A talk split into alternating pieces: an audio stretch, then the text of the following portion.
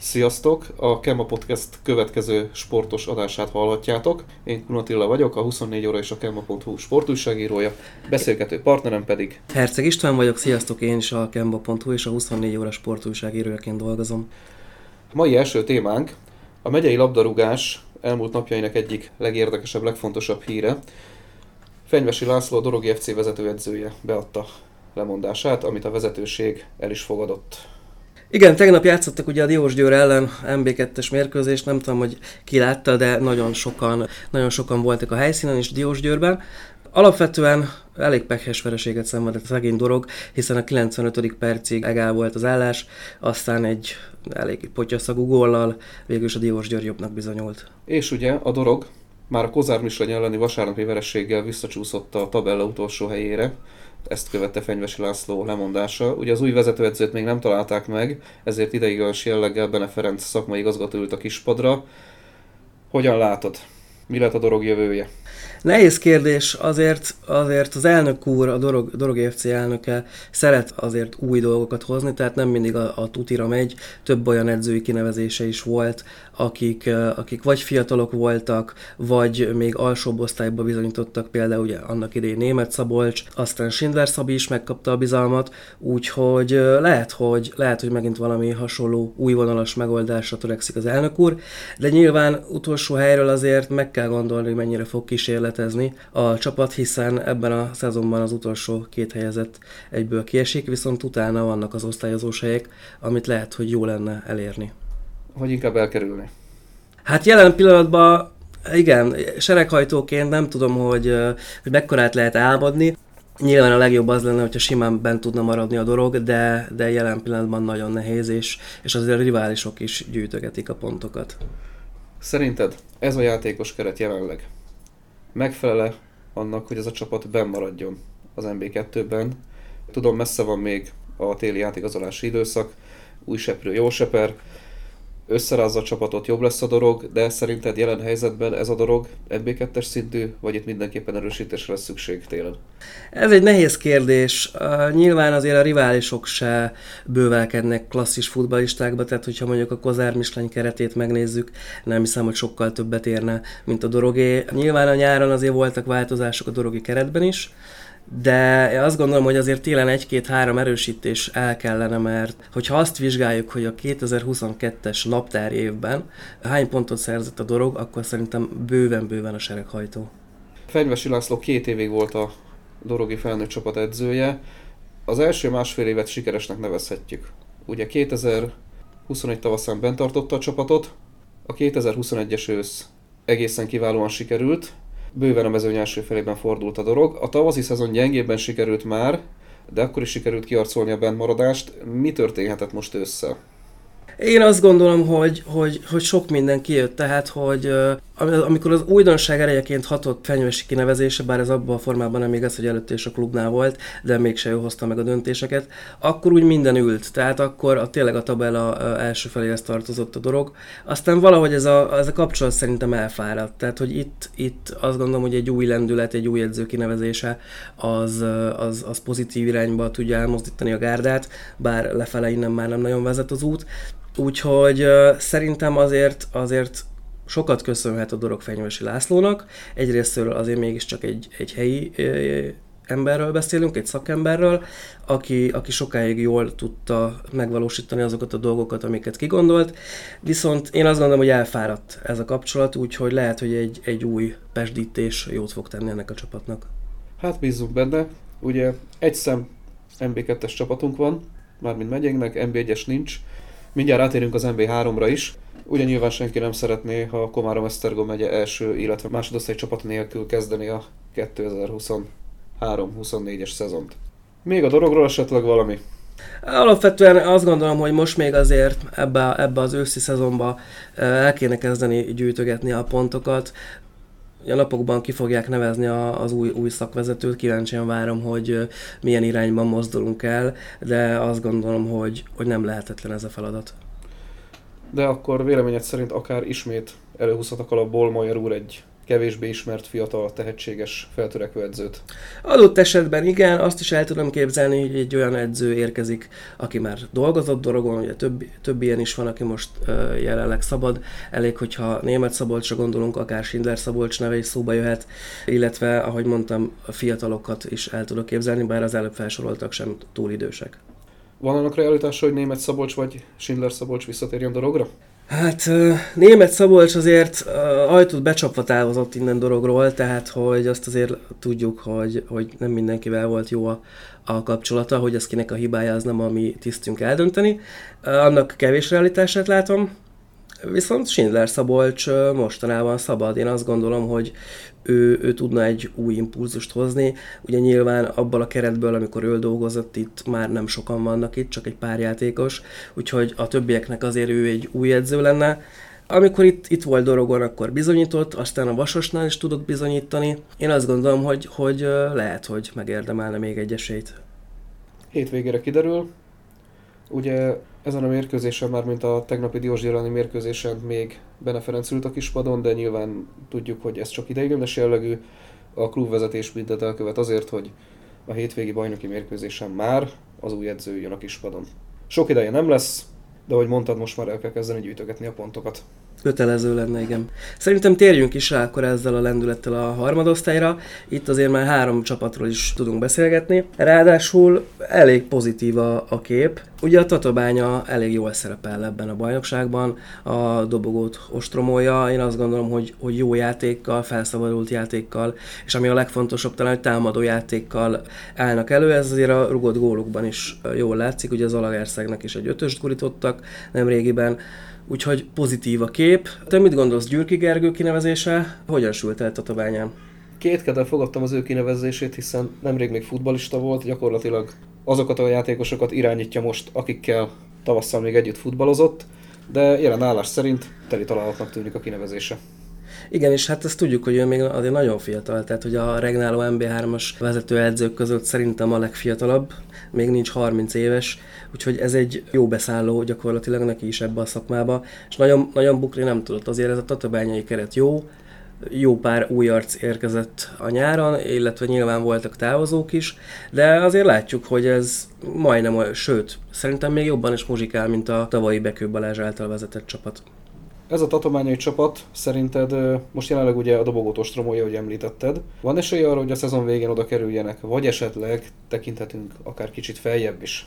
Hát én azt gondolom, hogy uh, szerintem ilyen 3-5 a, a, lehet a vége. Nyilván azért a Budaörs nagyon rosszul kezdte a szezont, a harmadik kerületet is jelenleg megelőzzük, ami hosszú távon nem tudom, hogy kitart-e, de azt gondolom, hogy nagy félnivaló nincsen, tehát hogy ha, ha ötödik helyen zár a gárda, abban sincsen semmi probléma. Azt azért látni kell, hogy egy Veszprém is nagyon jó, ugye Pető Tamással nagyon jó munkát végeznek évek óta. A harmadik kerületnek kimondott célja a visszajutás a másodosztályba, ezért ugye Acél Zoltánt elhozták. És a Budaörs is nyilván építkezik, ott ugye szinte az összes játékost elküldték a kiesés után, és több tatabányai játékossal, illetve Bekő Balázsral próbálják meg kiharcolni a feljutást. Úgyhogy itt azért még lesznek lesznek érdekes dolgok, nyilván a tatabányát is el fogja érni majd egy hullámvölgy, de szerintem olyan nagy probléma nem lesz. Folytassuk a Komárommal. Érdekes helyzetben volt a Komárom a szezon végén, hiszen papíron kieső helyen végzett a csapat, de kapcsolatnánk ide a Zsámbékot is, majd rájuk is később visszatérünk, de ugye a történet a következő volt, a Zsámbék elbukta az osztályozót az MB3-ba jutásért, a Komárom papíron kiesett, most mégis mindkét csapat MB3-as, ugye ez köszönhető a Pápa és a Vác visszalépésének, a Komárom így, mint a legjobb kieső maradt bent, a Zsámbék pedig, mint a legjobb megyei bajnok azok közül, akik az osztályozón nem tudták kiarcolni a feljutást. Ugye Komáromban gyakorlatilag napokkal a szezon kezdet előtt tudták meg, hogy maradhatnak az MB3-ban, tehát gyakorlatilag a polgármester úrnak és Becker Balázs klubelnöknek néhány órája volt arra, hogy eldöntsék, hogy maradnak az MB3-ban vagy nem ők a maradás mellett döntöttek, de nyilván addigra jó részt már kész volt a keret. Ezek után vajon milyen esélyt lehetett adni a Komáromnak? Én megmondom őszintén, hogy, hogy nem sokat adtam a Komáromnak. Sokan, sokan távoztak a klubtól, alapemberek is, ugye Bozsik Péter is felbontotta a szerződést, illetve lejárt a szerződése és nem hosszabbította meg, úgyhogy elég, eléggé nagy medencébe ugrott bele a Komárom ezzel a kerettel, de eddig sokkal jobban megoldják ezt a feladatot, mint azt előzetesen várni lehetett tőlük. Több szép győzelmet arattak, ugye az Alagerszegnek ők egy hetes truktak, úgyhogy egyelőre, egyelőre pozitív, nyilván még csak az első egy harmad ment le a bajnokságból, vagy talán még az se, de de eddig jól szerepel a Komárom, és ami a legfontosabb talán, hogy vannak helyi játékosok, fiatal játékosok, ugye az idei évtől egy 2004-es születésű játékosnak mindenképpen játszania kell, és ezt a Komárom nagyon jól ki tudja használni, több fiatal játékos is szerepel a, a kezdőcsapatban, és ugye az új vezetőedző László Péter is keveri a kártyákat, tehát eddig több, több meglepetést is okozott már a csapat, és én azt gondolom, hogy ez hosszú távon adott esetben bemaradást is érhet. Mondhatjuk, hogy jelen pillanatban az MB3 nyugati csoportjának egyik meglepetés csapat a Komárom? Én azt gondolom, hogy igen. Tavaly talán a negatív meglepetése volt, hiszen ezért ez a keret többre volt predestinált, mint amit elértek, de azt gondolom, hogy most most szerintem pozitív meglepetésként, hiszen jelenleg a, az első tízben vannak, ami mondjuk nyilván egy-két fordulón belül akár változhat is, de, de én azt gondolom, hogy a, a keret erősségét tekintve ez a Komárom jelenleg bőven túl teljesíti magát és ne felejtjük el, hogy van még előttünk egy téli átigazolási időszak, ahol esetleg még tovább lehet erősíteni. Igen, keretet. igen, igen. A környékbeli fiatalok számára szerintem ez egy jó példa lehet, hogy, simán be lehet kerülni egy MB3-as csapat kezdőcsapatába, hiszen tényleg 2003-as, 2004-es játékosok ö, játszanak az MB3-ba, nem is rosszul tegyük hozzá, úgyhogy azt gondolom, hogy hogyha nem is a nagy sztárok leigazolásával fog foglalkozni a Komárom, hiszen eddig se ez volt az út. A, a környék, környékbeli fiatal játékosoknak simán egy, egy vonzó erő lehet ez a komárami csapat, és hogyha egy-kettő be tud épülni, akkor későbbiekben az a játékosok és a csapat számára is pozitív lehet. Így van, és ugye azt se felejtsük el, hogy megyünk azért nem dús csapatokban, tehát a helyi futbalistáknak tényleg nagy lehetőség lenne Komárom vagy Tatabánya felé venni az irányt. Dologról már nem is beszélve. A Tatabányánál is szerencsére sok fiatal lehetőséget kap, úgyhogy azt gondolom, hogy, hogy ez az elmúlt pár meccs azért bizonyítja azt, hogy a fiatalokra is lehet számítani. Persze ez kellett az MLS ösztönzése is, de ezen a szinten szerintem simán belefér az, hogy egy-két 17 éves játékos pályára lépjen, és látjuk, hogy, hogy nem, nem szerepelnek rosszul, úgyhogy mindenképpen azt gondolom, hogy, hogy ez egy pozitív dolog. És ugye ugyanez van Zsámbékon is, hogyha áttérhetünk a harmadik megyei csapatunkra. Ott ugye nagyon nehéz volt a, a helyzet, tehát ott is egy vesztes osztályzó után kellett Bodó Lászlóéknak meghozni azt a döntést, hogy vállalják az MB3 szereplést, és gyakorlatilag ott is 4-5 új arc került a keretbe, és a legtöbbjük nincs még 18 éves, úgyhogy nagyon nehéz volt a, a felkészülés is, és hát azért nagyon jól látszik szerintem az MB3 és a megyei első osztály között a különbség, hiszen uh, a Zsámbék eddig egy győzelmet illetve egy döntetlen tudott szerezni. Mondjuk az a győzelem, az bravúr győzelem volt, hiszen ember hátrányba sikerült az érdieket elverni, akik akkor még a dobogon szerepeltek, de hosszú távon azért ez így ebben a formában kevés lesz, viszont azt gondolom, hogy ebből a zsámbék csak építkezni tud, tehát hogy én azt gondolom, hogy nem történik semmi, hogyha most kiesnek egy, egy évvel. Gazdagabbak lesznek, a fiatal játékosok kaptak egy csomó játék lehetőséget, a zsámbékiak is, mert ezt azért ne felejtsük, hogy a, a csapat gerince azért az mégiscsak helyi erőkből áll, úgyhogy én azt gondolom, hogy nagy probléma ott sem történhet azzal, ha most esetleg Bodó Lászlói kiesnének az MB3-ból, de mindenképpen pozitívnak látom ezt is. Zsámbék és megyei futball, ugye Zsámbék nem Komárom Esztergom megyei település, de a Zsámbéki futballcsapat már évek óta megyénk bajnokságában szerepel. Az elmúlt években ugye egyeduralkodóak voltak, és itt át is térnék az MB3 és a megyei bajnokság közötti különbségre. Ugye ez a Zsámbéki csapat, amelyik tavaly torony magasan már a rájátszás megkezdése előtt megnyerte a bajnokságot, most az MB3-ban utolsó helyen áll, miközben a múlt héten lejátszott megyei szuperkupa döntőn 7-1-re verték azt a tatát, amelyik jelenleg a bajnoki címért küzd a megye egyben. Valóban ekkora különbség? Igen, nyilván ezen sokat gondolkodtam, hogy tíz, tízszer lejátszanák ezt a Zsámbék Tata meccset, lehet, hogy nem tízszer hét egy lenne, de, de igen, ekkora a különbség. Tehát, hogy nagyon nehéz ezt megugrani.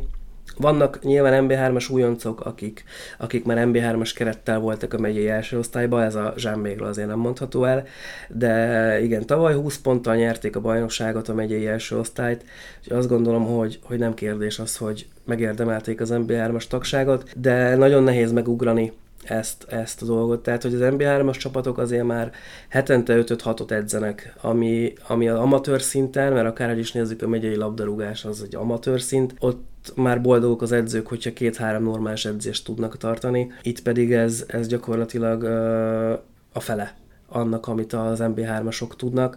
Szóval nagyon nehéz megugrani, főleg ebből a megyéből, azért ne legyünk, ne legyünk álszentek, sajnos a megyei első osztály az azért nem készíti fel a csapatokat az MB3-ra, de attól függetlenül szerintem egy jó lehetőség megmérettetni magát egy-egy csapatnak. Bízom benne, hogy azért a megyei első osztályból is a következő öt évben lesznek még olyan alakulatok, akik megpróbálják ezt a lécet megugrani. Hogyan látod? Egy megyei első osztály futballcsapat az MB3-ban meg tudja állni a helyét, saját játékosokkal úgymond, vagy megyei futbalistákkal, vagy mindenképpen máshonnan kell hozni labdarúgókat, hogy bent tudjanak maradni. Ahogy egy kedves futballvezető ismerősöm mondta annak idején, ebben a pont-pont-pont megyében egyszerűen nem lehet normális játékost találni, ha meg igen, túl sokat kér. Igen, ez egy nehéz kérdés. Nekem régebben voltak ilyen romantikus gondolataim, hogy egy, hogy egy ilyen megyeválogatott szintű csapat az a simán megállná az MB3-ba a helyét, de igazából látjuk, hogy nem. Szóval ez már teljesen más, és azt gondolom, hogy egyre csak nő az olló az MB3 és a megyei első osztály között. Nem lehet. Tehát, hogy amíg más megyékben ugye akadémiák sokasága, elég, hogyha csak elindulunk mondjuk nyugatra vagy keletre, tehát hogy Pest megyében, Győrmoson, Sopron megyében, Fejér megyében több akadémia van, több NB1-es csapat van, és nyilván az ott lemorzsolódó játékosok, akik megkapták azt a képzést, amit itt nem kaptak meg, azok játszanak a megyei osztályokban, esetleg az MB3-ban, és itt pedig, itt pedig nem tudunk ilyenről beszélni, tehát itt gyakorlatilag jelen pillanatban a legmagasabb képző csapat az ugye a Dorog, a legmagasabban jegyzett csapat, és hát a Dorogi U19-es játékosok elmúlt öt éve nem nagyon, nem nagyon mutatta azt, hogy, hogy erre lehetne alapozni. Jó, térjünk át a megyei bajnokság első osztályára. Jelenleg a Koppány Monostor csapata áll az élen, amiben semmi meglepő nincs. Viszont a második helyen a tataiak állnak, ahol az elmúlt években elég komoly szakmai munka kezdett kialakulni. Mi a véleményed erről? Akár a Monostorról, akár a Tatáról, vagy akár a többi csapatról? Alapvetően igen, nyilván ugye a, annyiba egészítenélek ki, hogy a Tata jelenleg ugye a harmadik, de egy, egyel kevesebbet játszott, mint a Vértes Somló, szóval veszte, vesztett pontok tekintetében mindenképpen a második. Tata régóta, régóta egy tök jó szakmai munka folyik szerintem Tatán. Próbálják a rutinosabb játékosok egyvelegét alkotni a fiatal feltörekvő tehetségekkel, és ez Weber Rolandéknak eddig szerintem e- egész jó megy, tehát hogy évről évre mindig tudnak egy picit előrébb lépni, úgyhogy én azt gondolom, hogy hogy szerintem jó úton járnak a tataiak, de nyilván a Kopány Marostor azért még előrébb tart ebben, ugyanaz a csapat játszik évek óta a csapatban, úgyhogy szerintem ez egy, ez egy hosszú távú viaskodás lesz, és a, ne felejtsük, hogy a Kopány Marostor tavaly is az idény kétharmadáig ott volt a zsámék mögött, aztán utána nyilván kidurrantak, de szerintem az idei év ez, ez a Kopány Monostoré lesz. A többi csapatra mi a véleményed? Ami a legnagyobb pozitívum az a Vértes Somló, azt gondolom, hogy Nagy Géza visszatérésével eh, új erőre kapott a, az egész klub. Sokat, sokat beszélgettem a, a Gézával így az elmúlt 7-8 mm, forduló kapcsán. Tehát, hogy ez tipikusan az, hogy, hogy nem csinálnak semmi extrát, de mégis működik a dolog. Tehát együtt van a csapat régóta egyébként, de eddig ez valahogy nem jött ki. Persze nem reális a második hely, ezt ők is nagyon jól tudják, hogy azért nem kell az osztályozóra készülni, de én azt gondolom, hogy, hogy most ott elkapták a fonalat rendesen. Ugye Nyerges újfalu van még ott, aki beleszólhat a bajnoki címbe, ugye nem régiben a MOL Magyar Kupában a Szolnokot búcsúztatták, aki MB3-as volt. Szerintem Darabos Gáboréknak is van keresni valójuk. A, a, a többi csapat pedig azt gondolom, hogy a, a, akár a Bábolna, akár a többi, többi hasonló erősségű gárda, így a negyedik helytől lefele gondolkodhat. Jó, térjünk át a megye kettőre. Ugye a megyei másodosztályban jelenleg két csapat harcol a bajnoki címért, a Mocsa és a Lábatlan. A Lábatlan az előző szezonban egy középcsapatnak számított, Karcagi Bál személyében azonban a megye egyik legelismertebb, legjobb edzőjét tudták szerződtetni, illetve a játékos keretük is alaposan megerősödött. A Mocsa pedig évek óta stabil csapatnak számít a megye kettőben. Jelen pillanatban ez a két csapat kiemelkedik a mezőnyből. Te hogyan látod? Igen, ahogy a szezon előtt beszélgettünk erről, hogy a lábatlan jó szereplése az, az nem meglepetés, hiszen azért jól, jól is erősítettek, illetve hát azért Karcagi Paliról tudjuk, hogy azért ahova ő beáll, az biztos, hogy nem lesz rossz. A mocsa szereplése nyilván annyiban lep meg, hogy eddig senki nem tudott még pontot se szerezni a mocsaiak ellen, ami azért elég impresszív rajtot mutat, de azért nyilván hosszú távon nem fogják az összes meccsüket megnyerni. Illetve nekem ami még pozitív meglepetés, az a Bakony sárkánynak a szereplése, hiszen újoncként a harmadik helyen állnak, úgyhogy egy meccset veszítettek eddig, és, és azért Bakony sárkány nem a megye legnagyobb települése, hogy finoman fogalmazzak, és mégis egy, egy tök jó, pozitív szakmai munkát tudnak ott elvégezni. Jó, Bakony sárkányról azért tudni kell, hogy náluk hosszú évek óta egy komoly szakmai munka működik, és gyakorlatilag ők megvalósították azt már évekkel ezelőtt, amit elvileg a település mérete alapján kisbérnek kellett volna a Bakonyalján, tehát gyakorlatilag utánpótlás nevelés szintjén ők a Bakonyalja központja megyében, és ennek most már megvan az eredménye, 18-20 éves játékosokkal plusz egy-két rutinos futbalistával állnak ki most már a második, harmadik szezon óta. Tavasszal éppen csak az utolsó meccsen csúsztak le a bajnoki címről a megyei harmadosztályban, de bevállalták a megye kettőt, én megmondom őszintén, engem annyira nem lett meg a szereplésük, hiszen én úgy gondoltam, hogy ez a keret elégséges arra, hogy a mezőny első felében végezzen. Az, hogy esetleg ezt a dobogos helyezést meg tudják-e tartani a szezon végéig, az nagy kérdés, de úgy gondolom, hogy versenyben lehetnek érte. És nem látom őket gyengébbnek jelen pillanatban, mint a közvetlen vetétársaikat. Mi a véleményed a harmadosztályról? Hát a megyei harmadosztály, kezdjük a déli csoporttal. A déli csoportba került ugye az a Bana, ami az előző szezonban még a megyei másodosztályban szerepelt, onnan ugye kiestek. Igazából a keretük nem gyengült, Ugye a megye egyik legnyugatibb településéről beszélünk, jók kapcsolatok Györmoson-Sopron megyével, többen igazoltak Odabanáról, de többen is érkeztek. Több csapat esetében ugye megfigyelhetjük, vagy megfigyelhettük, hogy egy kiesés után összezuhannak és az alacsonyabb osztályban sem tudnak már igazán jól teljesíteni, a Banára ez nem igaz. Ugye egyetlen mérkőzésüket nem tudták eddig megnyerni a bajnokságban a DAD ellen, ezen kívül azonban úgy tűnik, hogy senki nem fogja tudni őket megállítani. Északon hasonló a helyzet, a Tardos az előző szezonban simán nyerte a bajnokságot, és nem látom azt, hogy bárki meg tudná őket állítani ebben a szezonban is. Nyilván nem lehet előre kijelenteni, hogy a Bana és a Tardos lesz a két bajnok ebben a szezonban, de jó esélyük van rá. Elvezünk egy kicsit más vizekre is szerintem. Hogyan látod a oroszlányi csapat, oroszlányi kosárcsapatnak a, a szereplését? Ugye a hétvégén megkezdődött a, az NBA gyás, tehát első osztályi kosárlabda bajnokság, az MVM lions Ugye az oroszlányi csapat a körmendet fogadta az első fordulóban. Azt a körmendet, amit egyedülként az élvonalban a három évvel ezelőtti visszajutás után nem tudott legyőzni hazai pályán. Most viszont egy remek mérkőzésen 104-98-ra győztek az oroszlányok, tehát remek rajtot vettek. Ugye egy kosárlabda csapatnál, egy profi kosárlabda csapatnál gyakorlatilag a szezon végén nem lehet megmondani, hogy a következő szezon kikkel kezdi a csapat. A, ját, a csapatok az idegen légiósaikat gyakorlatilag egy az egyben szokták cserélni, egy éves szerződést kötnek ezek a külföldi kosarasok, aztán jönnek újak. Oroszlányon is ugyanezt történt, mind az öt külföldi elment már, aki befejezte a szezont itt Oroszlányon, és jött helyükre négy vadonatúj játékos. A magyar mag azért többé-kevésbé megmaradt, de körmenden is hasonló volt a helyzet.